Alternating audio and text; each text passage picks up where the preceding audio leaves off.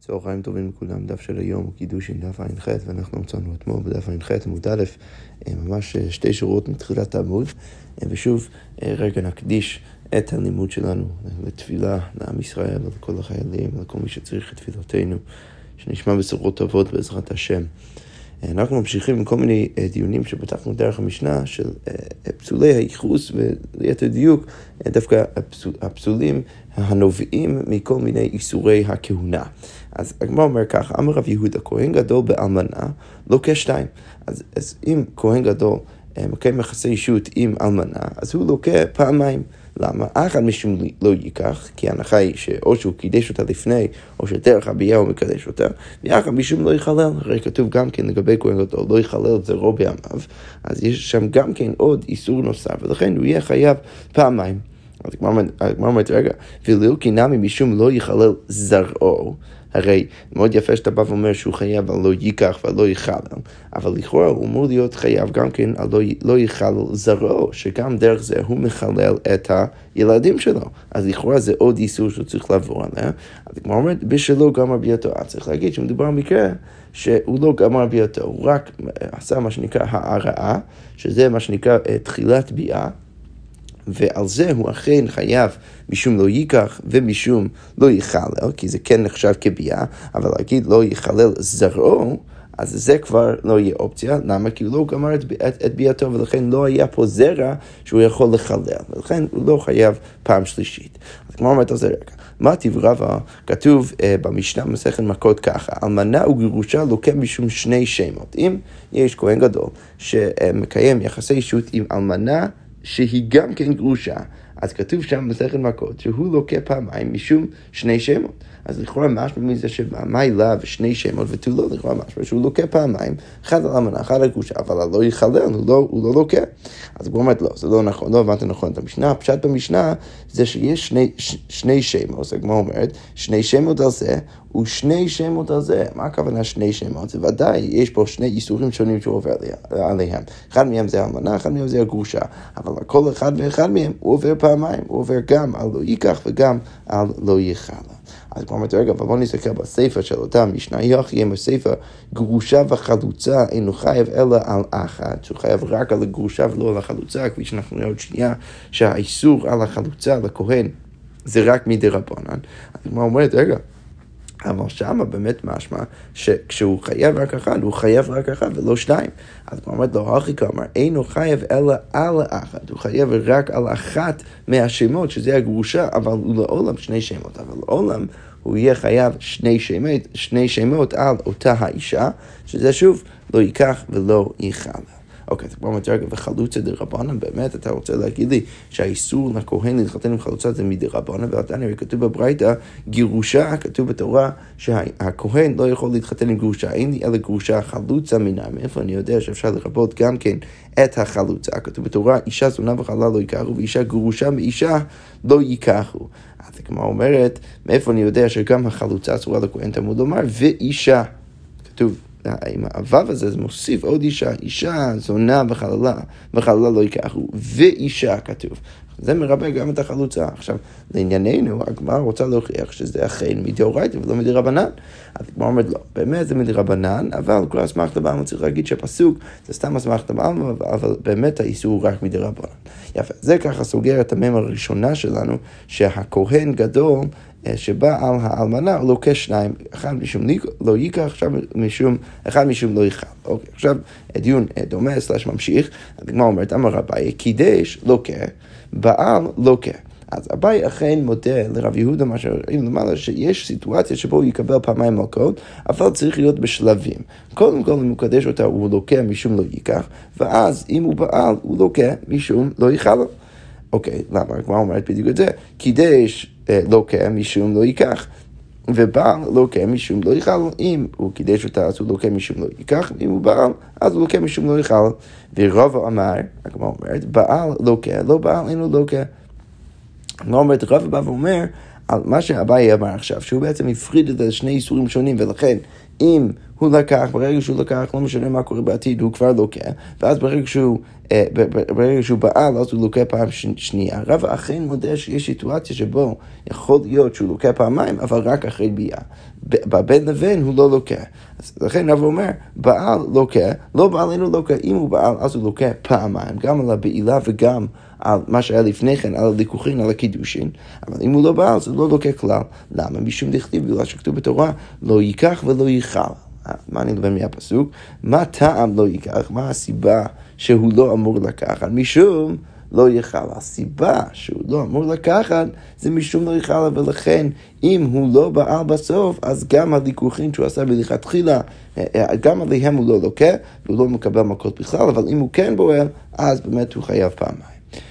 אוקיי, עכשיו הגמרא אומרת שכל אחד יש מקרה שבו הוא מודה לשני. הוא מודה אביי במחזיר גירושתו. מה המקרה שוב שמחזיר גירושתו? פה מדובר לא על איסור של כהן, אלא על איסור, איסור על, על ישראל רגיל. שאנחנו יודעים שאם הוא מגרש את אשתו הוא יכול להחזיר אותה, אבל אם היא התחתנה באמצע, אז הוא כבר לא יכול להחזיר אותה, כי שם באמת יהיה איסור. כתוב בתורה, לא יוכל בעלה הראשון אשר שילחה לשוב לקחתה להיות לו לאישה, אחרי אשר הוא תמה כי תועבה היא לפני, לפני השם, ולא תחתי את הארץ אשר השם אלוקיך נותן לך נחלה. אוקיי, עכשיו... הגמרא אומרת, מודה אביי במחזיר גירושתו, שאם קידש ולא בעל, שאינו לוקח. אם הוא רק קידש אותה ולא בעל, לעומת מה שאביי אמר לגבי הכהן גדול, ששם הוא אמר ברגע שהוא קידש הוא כבר מקבל מלכות, כאן הוא יקבל מלכות רק אחרי שהוא בועל. למה? מה כתוב בפסוק? מה הדרשה? קראנו את זה עכשיו, כתוב לא, אה, אה, אה, אה, אה, לא יוכל בעלה וכולי וכולי, לשוב לקחתה, להיות לא לאישה. עכשיו, מה זה אומר? אז רש"י מסביר שיש פה שני ביטויים. לשוב לקחתה זה הקידושין, ולכן ברגע שאני יודע שכבר הקידושין קראו, אז להיות לא לאישה, בטח שם מדובר על יחסי אישות. ולכן הגמרא אומרת, לקחתה להיות לא לאישה אמר רחמנא והלקה, וזה אין, למה? כי עוד לא בעל, ולכן הוא לא יהיה חייב, בזה הבעיה יותר. אוקיי, בצד שני, מודה רבא בכהן גדול באמנה, שאם בעל ולא קידש, שלא כן. אז, אז רבא כן יודע לאביי שאתה לא צריך את שניהם, אתה כן צריך את הבעילה, אבל את שניהם אתה לא צריך. למה? או, מה, או איך רבא מנסח את זה, שאם בעל ולא קידש, אם הוא בעל ולא קידש לפני כן, שם הוא כן יקבל מכות. למה? מה כתוב? ולא יחלל זרעו בימיו הרחמנה, והרי הוא חילל. הרי הוא חילל, לא משנה אם הוא עשה קידוש לפני כן, זה לא הדבר המכריע. אז, אז אמנם רבא יגיד בניגוד לאביי שהוא לא מקבל מכות עבור הקידושין, אלא אם כן הוא בעל אחרי. אבל אם הוא פעל בלי הקידושין, אז שם הוא כן יודע שהוא לוקה אפילו בלי הקידושין. אוקיי, ושניהם, הגמרא אומרת, ושניהם מודים במחזיר גרושתו, שניהם מודים במקרה, של מחזיר גרושתו, שאם בעל ולא קידש, אם הוא בעל אותה, ולא קידש אותה מלכתחילה, שאינו לוקח, במקרה הזה הוא לא לוקח, למה דרך ליכוד נכנס התורה? התורה אוסרת אה, אה, אה, לפחות מדאורייתא, אוסרת על, על הזוג הזה להתקדש אחד לשני. אבל אם הם לא עשו את זה דרך קידוש, דרך ליכוחין, אז אפילו אם קיימו יחסי אישות, הם לא יקבלו מלכות.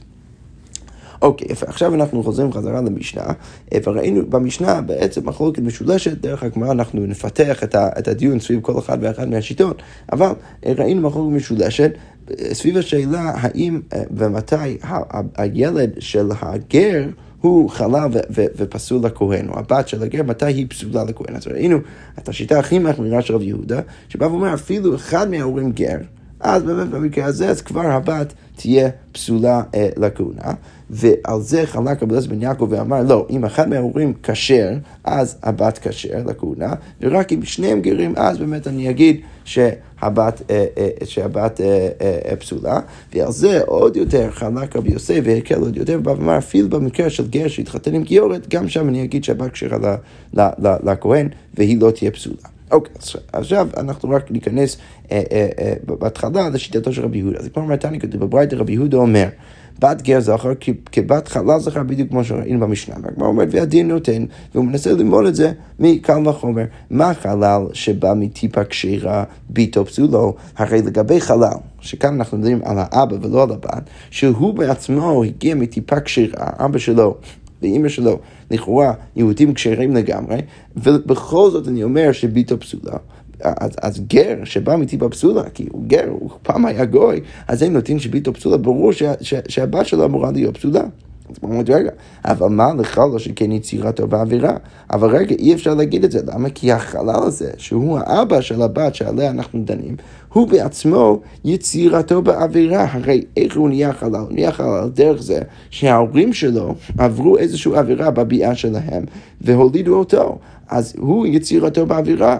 ולכן מה? ולכן יש צד יותר, יותר חמור לגבי, לגבי החלל מאשר אצל הגר, למה? כי אצל הגר רש"י כותב שמאוד יפה שהוא מגיע מטיפה פסולה, אבל אין פה, לא היה פה אווירה, גוי, שבעל גוי אין פה שום אווירה, הם, מולידים ילד, הילד הזה אולי שוב בא מטיפה, מטיפה פסולה, אבל יצירתו לא באווירה, ולכן אה, אתה, אתה יכול להפריך את הקו החור ולהגיד שיש צד יותר חמור אצל החלל לגבי הגר, ולכן לא בהכרח שהבת של הגר תהיה פסולה. אז הוא אומר, לא, אבל כהן גדול באמונה יוכיח את זה, אתה יכול להביא לי אה, עוד מקרה, ש, שכהן גדול באמנה זה גם יוכיח, שמה? שהכהן גדול הוא גם מגיע מטיפה כשרה וגם יצירתו לא בעבירה, ובכל זאת הבת שלהם פסולה. ולכן באמת צריך ללמוד משם לגבי, לגבי הגר, שגם הבת אה, תהיה פסולה מהכהונה. שאין, בדיוק כמו שהגמרא אומרת, שאין יצירתו בעבירה, ובכל זאת ביתו פסולה. אז הוא אומר, לא, אבל משם גם כן אי אפשר ללמוד. למה? כי מה לכהן גדול באלמנה, שכן ביאתו בעבירה, אבל שם הביאה עצמה שמול, שמולידה את הבת הזאת, זה בעבירה. מה שאין כן לגבי הגר, גר שבא בת ישראל, אין פה שום אווירה, ולכן גם הבת אמורה להיות כשרה, ושוב, כמו אומרת, מהחלל אתה לא יכול ללמוד, כי יש צד יותר חמור בחלל בזה שהצהיר אותו באווירה. מהכהן גדול אי אפשר ללמוד, למה? כי אה, ביאתו באווירה. אז הגמרא אומרת, אה, אז חלל יוכיח, בסדר, על הנקודה הזאת אנחנו הולכים להוכיח מחלל, למה? כי לגבי חלל אין פה ביאה באווירה, בכל זאת הבאה פסולה. אז הגמרא אומרת בחזר הדין, לימוד קלאסי של הגמרא, שעכשיו צריך בעצם ללמוד משניהם, לא ראי זה כראי זה. אה, אה, אה, והצד השווה שבהן שאינן ברוב הקהל, אף אני אביא את הגר שאינו ברוב הקהל, וביתו פסולה. אוקיי, אז כמה הערות. קודם כל, איך הראייה עובדת? הראייה עובדת ככה. שהגמרא אומרת, שלמרות שמכל אחד מהדוגמאות לא היית יכול ללמוד, לא היית יכול ללמוד מכהן גדול, למה? כי יש צד יותר חמור שביאתו באווירה, ולא היית יכול ללמוד מחלל, כי יש צד יותר חמור שיצירתו באווירה. בכל זאת, אני ודאי יודע שהצד המחמיר את כל אחד מהדברים האלו, זה ודאי לא הדבר היחיד שיכול לגרום לבת להיות פסולה. למה? כי אצל כל אחד מהם אין את הדבר השני, ולכן אה, אתה לא יכול להגיד, אה, אה, לצורך העניין, שהסיבה שהבת של חלל פסולה זה אך ורק בגלל שהיא יצירתו בעבירה. למה? כי יש לי דוגמה אחרת שיצירתו לא בעבירה, בכל זאת בפסולה. כמו כן, אתה לא יכול להגיד שהביאה פסולה רק בגלל שהביאה באווירה, כי יש לי דוגמה אחרת של חלל, שהביאה לא באווירה, ובכל זאת הביאה פסולה. ולכן אתה, בכל זאת אתה יכול לקחת את, ה, את המכנה המשותף בין שניהם, שזה מה שאינן ברוב הקו, ולהגיד שכמו שאינן ברוב הקו והבאה פסולה, אז כמו כן לגבי הגר, אינו ברוב הקהל ביתו פסולה. עכשיו, מה זה הביטוי הזה, אינו ברוב הקהל? אז רש"י, אה, רש"י מפרש ככה. הוא אומר, אינן ברוב הקהל שחלוקין משאר קהל, שזה יצירתו בעבירה וזה ביאתו בעבירה. יש איזשהו משהו שמחלק אותם אה, מרוב הקהל. אז לגבי חלל, יצירתו בעבירה, לגבי כהן גדול לאמנה, ביאתו בעבירה. ולגבי הגר, הגמרא אומרת, אף אני אביא גר שאין ברוב הקהל, מה הכוונה? שכותב שבא מטיפה פסולה. אז, אז ברגע שאצל כל אחד מהם יש איזושהי נקודת ראותה, אז בגלל זה אני יכול ללמוד שהבת פסולה. הוא אומרת, רגע, אבל עדיין, מה להצד השווה שבהן? אצל כהן גדול אמנה וחלל, שכן יש בהם צד עבירה, בין אם זה ביצירתו של החלל עצמו, בין אם זה בהביעה עצמה, בכל זאת יש פה צד עבירה, ולכן אולי דווקא שם הבאה פסולה, מה שאין כן לגבי הגר. אז כמו אומרת, לא תהיה כהן גדול באמנה ויוכיח, אה, נכונה, באמת אל תשתמש בדוגמה של כהן גדול באמנה, ששם יש באמת צד עבירה, אלא אימה מצרי ראשון יוכיח. מצרי ראשון שעכשיו התגייר, שהתחתן עם מצרי, אה, אה, עם מצריה, גם כן ראשון. ש, ששם מה אני אומר? שם אני אומר שאין פה שום עבירה, כי מצרי ראשון שהתגייר עכשיו יכול, יכול להתחתן עם מצרית ראשון גם כן, אין פה שום עבירה, בכל זאת הבא פסולה להתחתן עם כהן. אז הגמרא אומרת, לא, אבל מה למצרי ראשון שכן אינו ראוי לבוא בקהל? רגע, אבל מצרי ראשון הוא בעצמו לא ראוי בכלל להתחתן עם קהל השם, אנחנו יודעים שעד ראש השני הוא אסור. אז הגמרא, לא, על הנקודה הזאת אפשר להגיד חלל יוכיח, ודרך זה אתה יכול להגיד, אה, חזר הדין לא ראי זה כראי זה, הצד עכשיו שבן שאינו ברוב הקהל, הוא ביתו פסולה, אף אני אביא את הגר שאינו ברוב הקהל, הוא ביתו פסולה. הגמרא אומרת עדיין, רגע, אבל מה לצד השווה שבהן שכן פוסלים בביאתם? הרי המצרי ראשון והחלל, שהם מקיימים יחסי אישות עם אישה, הם פוסלים אותה, את האישה עצמה, מהכהונה, מה שאין כן לגבי הגר. לכאורה. אז הגמרא אומרת לא, זאת לא לא נקודה נכונה, למה? כי גם לגבי הגר, רבי יהודה לפחות סובר שהגר פוסל. אז הגמרא אומרת, רבי יהודה גר נמי פוסל בביאתו. צריך להגיד שאין לך נמי, באמת, הגר גם כן פוסל בביאתו. ומאיפה הוא לומד את זה? ומה הייתי לה? במה הצד? מהייתינה. הוא לומד את זה בדיוק מפה. שאתה מניח דרך הקושייה הזאת שאצל הגר הוא לא פוסל את האישה מהכהונה. אבל זה לא נכון, רבי יהודה אומר, הנה, עוד דבר שאני יכול ללמוד מה, מה, מההשוואה בין חלל ומצר ראשון, זה בדיוק הדין הזה, שהגר אה, פוסל גם כן בביאתו, אפשר ללמוד את זה מאותו הדין. יפה, אז כל זה לגבי שיטתו של רבי יהודה. עכשיו אנחנו עוברים לשיטה שנייה, שיטתו של רבי יזמן יעקב. אז ראינו ששוב, אז רבי יעקב בא ואומר שכל עוד אחד מההורים כשר, או בת ישראל או ישראל עצמו, אז גם הבת תהיה כשרה לפסולה, לא משנה אם האבא גר או אם האמא גיורת. אבל uh, בינתיים אנחנו רק ניכנס uh, שנייה רגע לשיטה אחרת. אז כמו מתנה כתוב בברית, רבי שמעון בן יוחאי אומר, גיורת בזכותם מבת שלוש שנה ויום אחד, ראינו את זה לפני כמה דפים, שרבי שמעון בר יוחאי סובר שכשיש גיורת שהתגיירה בזכותם מבת שלוש שנה ויום אחד, אז היא לא רק שהבת שלה בטח תהיה כשרה לכהונה, אלא היא בעצמה אפילו כשרה לכהונה. למה? שנאמר כתוב בתורה לגבי המלחמות, אז כתוב וכל עטף בנשים, החיו לכם.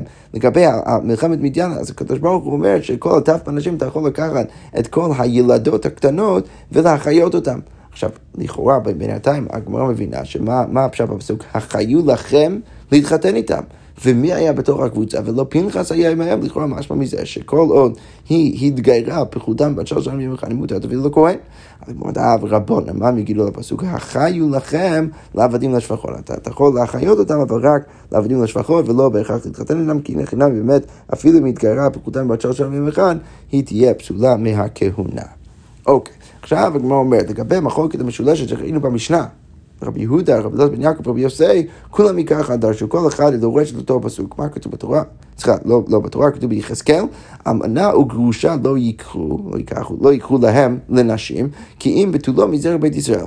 אז ככה כתוב בתורה, אני, אני רק אעיר, עוד, עוד אני אעיר את זה, על זה בהמשך, אבל ש, שכבר מפה אנחנו רואים, מפשט יחזקאל שיש איזה דין אה, אה, אה, מאוד שונה לגבי כהן אתיופי ממה שכתוב בתורה. בתורה אנחנו יודעים שהכהן אה, אה, הדיוט יכול להתחתן עם אלמנה, הוא, הוא, לא צריך דווקא להתחתן עם בתולה, ורק הדין של הבתולה זה רק לגבי כהן גדול. כאן אנחנו מקבלים תמונה אחרת שהדין הזה של הכהן גדול, מה שאנחנו מכירים מה, מהתורה, הוא בעצם שייך לכל הכהנים. כתוב ביחזקאל, אלמנה וגרושה לא ייחו להם לנשים, כי אם לא מזרע בית ישראל.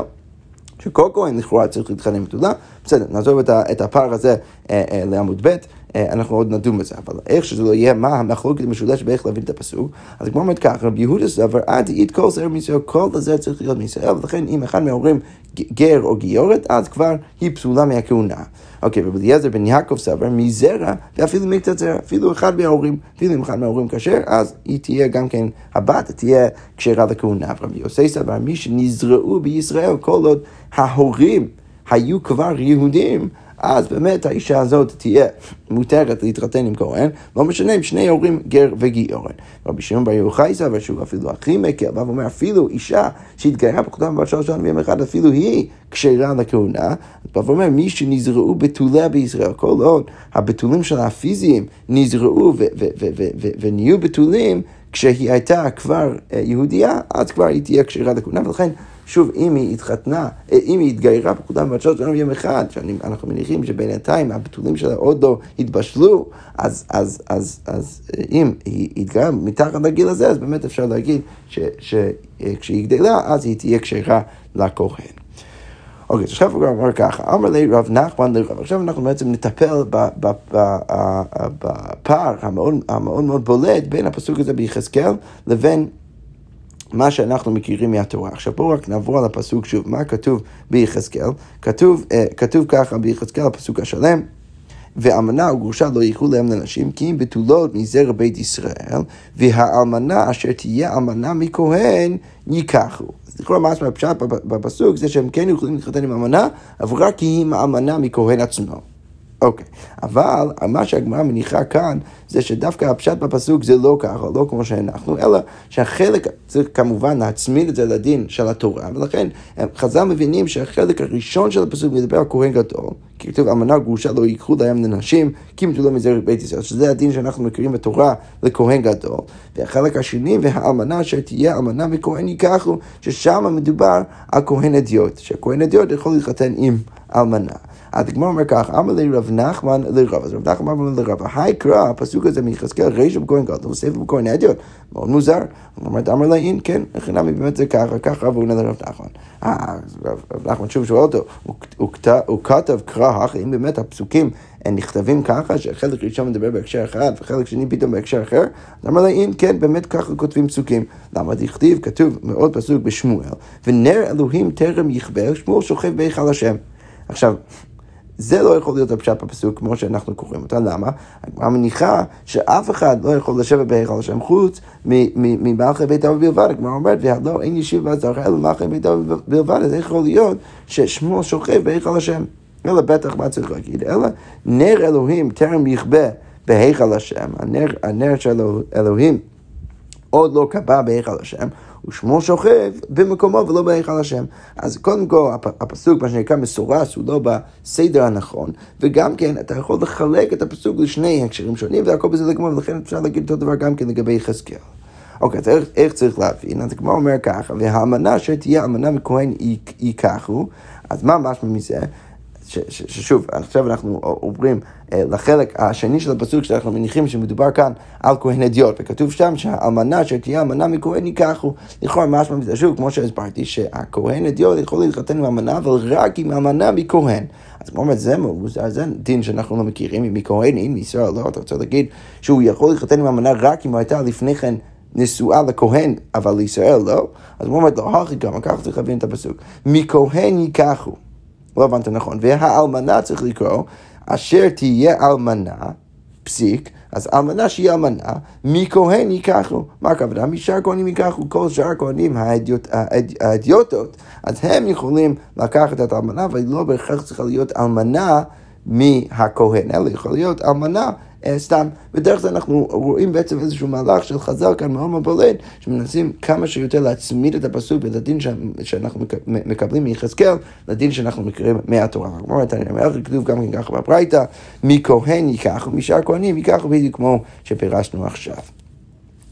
אוקיי, ועכשיו אה, אה, אה, ממשיכה הגמרא, אם כבר אנחנו אה, אה, דורשים את אותו הפסוק, אז רבי יהודה אומר על הפסוק הזה, מה הכוונה אמנה אשר אמנה, אה, מה, מה כתוב בביטוי? ואמנה אשר תהיה אמנה מכהן ייקח. ומה הכוונה? אז רבי יהודה אומר, מן המסיעים לכהונה ייקח. הוא צריך להיות אישה שהייתה נשואה למישהו ש, שביתו הייתה כשירה לכהונה. דין שאנחנו כבר פגשנו. זה כבר עומד, ורבי יהודה לטעמי, רבי יהודה הולך לשיטתו, דאמר, שמה רבי יהודה אומר? אמ, בת גר זכר כבת חלל זכר, ולכן הבת שלהם תהיה פסולה מהכהונה.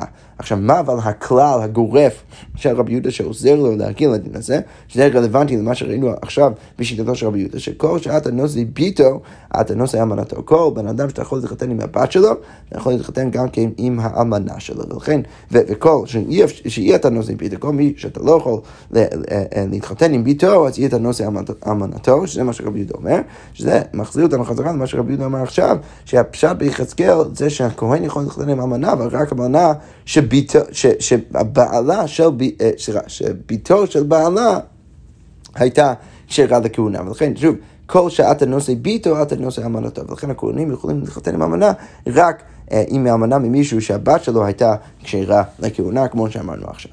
אוקיי, עכשיו אנחנו נחזור חזרה למשנה, רבי יוסי אומר, הוא הכי מקל, אף גר של נשגיות, גם הבת שלהם אה, תהיה כשרה לכהונה, לגמר אומרת, אמר רב המנונה משמי דאולה, הלכה כרבי יוסי, אנחנו עושים דווקא כמו רבי יוסי, וכן אמר רב חנה, הלכה כרבי יוסי. ומיום שחרב בית המקדש נהגו כהנים סילסו בעצמם, כמו מספר דמות של הלכה כרבי יוסי, מיום שחרב בית המקדש הכהנים נהגו מיילה בעצמם כרבי אלעזר בן יעקב, לא כרבי יהודה אבל כן כרבי אלעזר בן יעקב. הגמרא אומרת, אמר רב נחמן, אמר לי הונה הונה בא ואמר לי, בא לי מלך, אם שואלים אותך, אז קוראים לו כרבי אלעזר בן יעקב, צריך להגיד לו כמו רבי אלעזר בן יעקב, שצריך להיות רק שאחד מההורים כשר, אבל גר וגיורת כן הבת תהיה פסולה. אבל אם נסע, אם כהן הגיע והתחתן עם הבת של גר וגיורת, אין מוצאים אותה ממנו כרבי יוסי, אנחנו עושים דווקא שם אה, בדיעבד כמו רבי יוסי. אוקיי, עכשיו אנחנו נמשיך בשלב הבא, ושנה אומר ככה, הוא אומר, בני זה ממזר, אינו נאמן. בן אדם בא ואומר, הבן שלי הוא ממזר. ואפילו שניהם מודים על, על העובר שבמאייה ממזר, ואפילו אם שני ההורים מודים שהעובר שבתוך מאייה, בתוך הבטן של האימא, שהוא ממזר, הוא לא מגיע מהאבא, אז אינם נאמנים. גם במקרה הזה אנחנו נגיד אמ, שגם האימא וגם האבא לא נאמנים. ורבי יהודה אומר, לכאורה שניהם נאמנים. כן, בשני מקרים אנחנו אומרים נאמנים. עכשיו, השאלה היא, אה, בינתיים, למה אנחנו צריכים להביא את שני המקרים? הרי כתוב ברישא ש... אה, אה, אם האבא אומר שהבן ממזר הוא לא נאמן, למה אתה צריך להגיד לי גם כן, ואפילו שני המודים, שגם האימא מודה, שעל העובר שבמאייה שהוא ממזר שגם שם לא נאמנים. עכשיו, יש שני פערים מהמקרה הראשון למקרה השני. הפער הראשון זה שמדובר כאן על, על, על, על עדות גם של האבא וגם של האימא יחד איתו, וגם כאן מדובר על, על, על העובר שהוא עדיין בתוך הבטן של האימא והוא עוד לא נולד. אז הוא אומר, מה ואפילו שניהם? בעצם מובן, המקרה השני הוא מחודש יותר מהמקרה הראשון. אז הגמרא אומרת, לא מבעיה כמה, המשנה אה, בנויה במבנה שלא מבעיה. מה צריך, מה צריך להבין? לא מבעיה אי הוא, אז, אז ברור שהוא... כשהוא אומר שהבן של ממזר לא נאמן, דלא קימלי, כי הוא לא באמת יודע אם הבן הזה ממזר או לא. אלא אפילו היא, דקימלה שהיא יודעת אצל מי היא נבהלה והיא יודעת מי האבא, אז גם היא לא מהמנה. ולא רק זה, ולא מבעיה היכא דאית לי חזקה דקשרו, כי הוא כבר נולד ויש עליו חזקה שהוא לא ממזר. לא, אז לא מבעיה דלא מהמנה, שאבא לא יהיה נאמן, אלא אפילו עובר נמי, גם במקרה שהוא עובר, דלי חזקה דקשרו, ולכן אפילו אין לו חזקה, אולי היית, היית חושב שצריך להאמין להורים להגיד שהוא ממזר, גם שם לא מהמנה, הוא לא באמת, אה, אה, אה, גם האבא וגם האמא לא נאמנים, ולכן הוא יהיה כשר. כל זה שיטת התנא קמא, והראינו בסוף המשנה רבי יהודה אומר נאמנים, אז גורמן כדתניא. כתוב בתורה, אה, אה, בהקשר קצת אחר, כתוב אה, לגבי בן אדם שיש לו אישה אהובה ואישה שנואה, אז כתוב שאם הבן של האישה השנואה הוא הבכור, אז הוא לא אמור להכיר את הבן האהובה ולהגיד שהוא הבכור ולתת לו פי שניים, אלא הוא צריך להכיר את הבן השנואה ולתת לו פי שניים. כתוב בתורה כי את הבכור בן השנואה יכיר לתת לו פי שניים בכל אשר ימצא לו, כי הוא ראשית עונו, לא משפט הבכורה. אז מה לומד משם רבי יהודה? יכיר, יכירנו לאחרים. שמה אפשר ללמוד מזה? מכאן אמר רבי יהודה, נאמן אדם לומר את זה בני בכור. בן אדם נאמן תמיד להגיד שהבן שלו הוא הבכור והוא מקבל בשניים. וכשם שנאמן אדם לומר את זה בני בכור, כך נאמן אדם לומר את זה בן גירושה וזה בן חלוצה, והוא בעצם נאמן להעיד על כל סטטוסים של הבן שלו, אפילו להגיד שהוא ממזר. וחכמים אומרים אינו נאמן, הוא לא יהיה נאמן להגיד דבר כזה. אז הוא אומר, דאמר לי רב נחמן בר יצחק לרב אבישן, רבי יהודה אני מבין, היינו דכתיב יכיר, ולכן כתוב יכיר, זה מלמד אותי דין חדש, שהוא יכול להכיר את, לאחרים את הסטטוס של הבן שלו, להגיד שהוא בכור. לרבונן יכיר למה לי? למה כתוב יכיר? אז הוא אומר, וצריך הכיר, מדובר במקרה שהוא צריך הכירה. מה בדיוק המקרה? אז רש"י כותב, צריך הכר הקרא לבכור הוא דעתה, כגון שבא מדינת הים ולא הוחזק לנו בבכור, אנחנו לא יודעים מי הבכור. ולכן בעצם הגמרא אומרת שצריך הכרה, צריך יכיר, למקרה שבו אנחנו לא יודעים באמת מי הבכור. אז הגמרא אומרת, רגע, למה הלכתה? למה אתה, אה, מה הנפקא מינה בזה שאתה בא ואומר שהאבא נאמן להגיד שהבן שלו בכור? לתת לו פי שניים, עד כדי כך, אה, הנפקא מינה הוא שהוא יקבל פי שניים, אבל זה פשוט, זה, זה לא צריך את התורה לחדש לנו שהוא נאמן להגיד שהבן שלו בכור. למה? הגמרא פשיטא, למה לקרוא, למה זה צריך פסוק? הרי מי גודאי באי מצווה למתנה, מי לא יביא לי? הרי הוא יכול לתת לו במתנה פי שניים, אז ברור שהוא גם כן נאמן להגיד שהוא יורש אותו גם כן פי שניים. אז הוא אומר לו, בנחש נפלו לאחר מכן, אה, מדובר במקרה שהוא... הוא, הוא, הוא, הוא, הוא רוצה לתת לו פי שניים, אבל הוא עדיין בחיים, ולכן יכול להיות שיהיו גם כן אה, נכסים שיבואו לאחר מכן. עכשיו, אם אתה בא ואומר שהוא יכול לתת לו במתנה, אז הוא באמת יכול לתת לו במתנה רק בנכסים שיש לו עכשיו. אנחנו יודעים שיש כלל, אין אדם מקנה דבר שלא בא לעולם.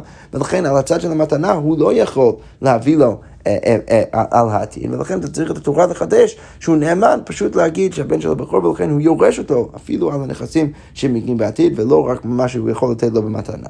אז הוא אומר, רגע, לרבי מאיר דאמר אדם מקנה דבר שלא בא לעולם, יכיר למה? לרבי מאיר שהוא אומר שבן אדם כן יכול לקנות דבר שלא בא לעולם, ולכן הוא יכול לקנות אפילו את הנכסים העתידיים במתנה, למה הוא צריך להגיד שהבן שלו בכור, לקבל בי שניים? אז הוא אומר שנפלו לו כשהוא גוסס, שאם נפלו לו הנכסים כשהוא גוסס, אז שם רבי מאיר יודע שהוא לא יכול להקנות דבר שלא בא לעולם על, הסת... על, על המצב שבו הוא גוסס, ולכן על הנכסים האלו, הוא לא היה אי פעם יכול לתת להם לבכור שלו במתנה, לבן שלו במתנה, ולכן צריך את החידוש של התורה, שאנחנו דווקא מאמינים לו אה, ש, ש, שהוא יקבל את זה דרך הירושה, ולא צריך את המתנה, וזה בעצם כל החידוש של הפסוק. יפה, אבל איך שלא יהיה, מחוגת חכמים ורבי יהודה, כמה אנחנו מאמינים לאבא להגיד שהבן שלו בכור, בעקבות זה להגיד שהבן, אה, לבן, אה, גם בן גרושה, בן חלוצה, וגם כן שהוא ממזר. יפה, אנחנו נעצור כאן, נשאיר בעזרת השם עם המשך הסוגיה דרך המשנה הבאה. שכוייח.